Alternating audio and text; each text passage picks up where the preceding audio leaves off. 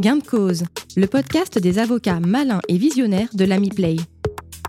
En trois minutes, un concentré d'actualité pour conseiller vos clients, les défendre. Dans cette série, le licenciement pour motif personnel, analysé par Jean-Emmanuel Ray, professeur de droit. Que conseiller un employeur effaré par les délires d'un collaborateur sur Twitter? Ou effondré par les phrases d'une collaboratrice ayant fait la une du journal local? En un mot, l'employeur peut-il licencier un salarié pour des faits de vie privés? Accrochez-vous, je vais vous résumer en 3 minutes 30 ans de jurisprudence. Quels sont les trois BR, les trois bons réflexes? Bon réflexe 1. Le principe qui surplombe tout. Un fait de vie privée concerne le citoyen, par définition pas le salarié subordonné.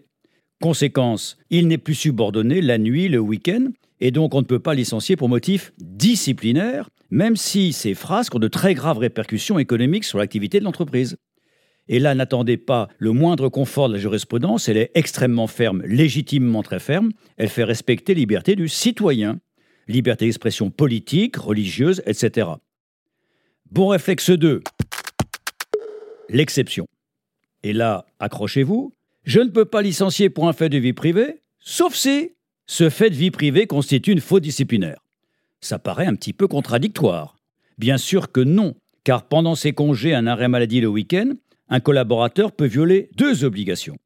Une obligation générale d'abord. Le citoyen salarié peut manquer à une obligation inhérente à ce contrat. Et le plus banal, c'est 95% des arrêts, c'est l'obligation générale de loyauté contractuelle, que tout le monde connaît. Je ne peux pas être à la fois collaborateur et concurrent.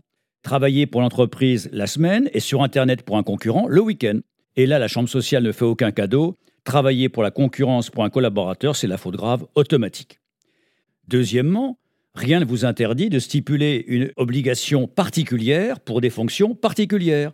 Si vous avez un directeur recherche-développement, un directeur marketing, vous pouvez lui demander de signer à l'embauche des clauses spécifiques avec des contraintes spécifiques, et s'il ne les respecte pas dans sa vie privée, eh bien il sera licencié pour faute. Et nous voilà au bon réflexe 3. La jurisprudence, dans son immense mensuétude, a pensé une issue de secours. Ça s'appelle le TOC. Le TOC, vous savez ce que c'est, c'est le trouble objectif caractérisé. C'est quoi ce truc?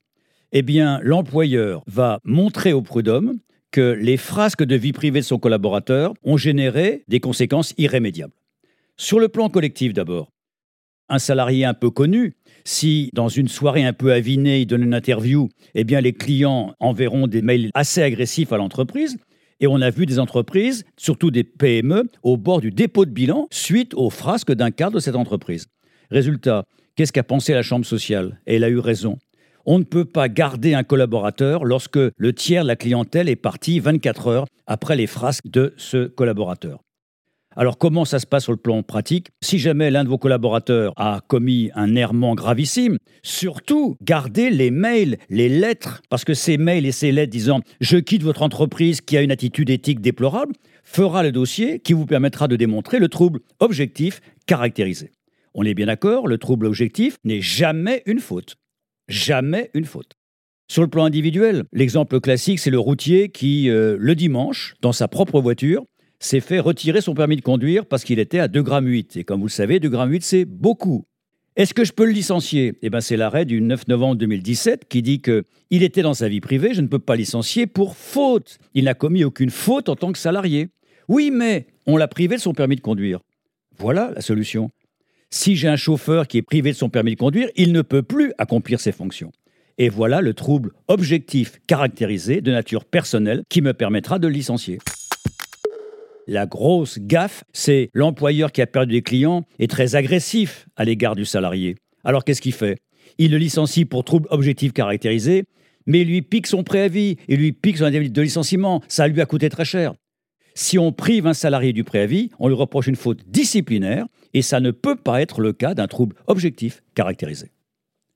Bon, mais attention, attention de ne pas licencier sur un motif discriminatoire, parce que si je licencie sur un motif illégal, il s'agit d'une discrimination, et alors, le licenciement ne sera plus dénué de causes réelles sérieuses, il sera nul.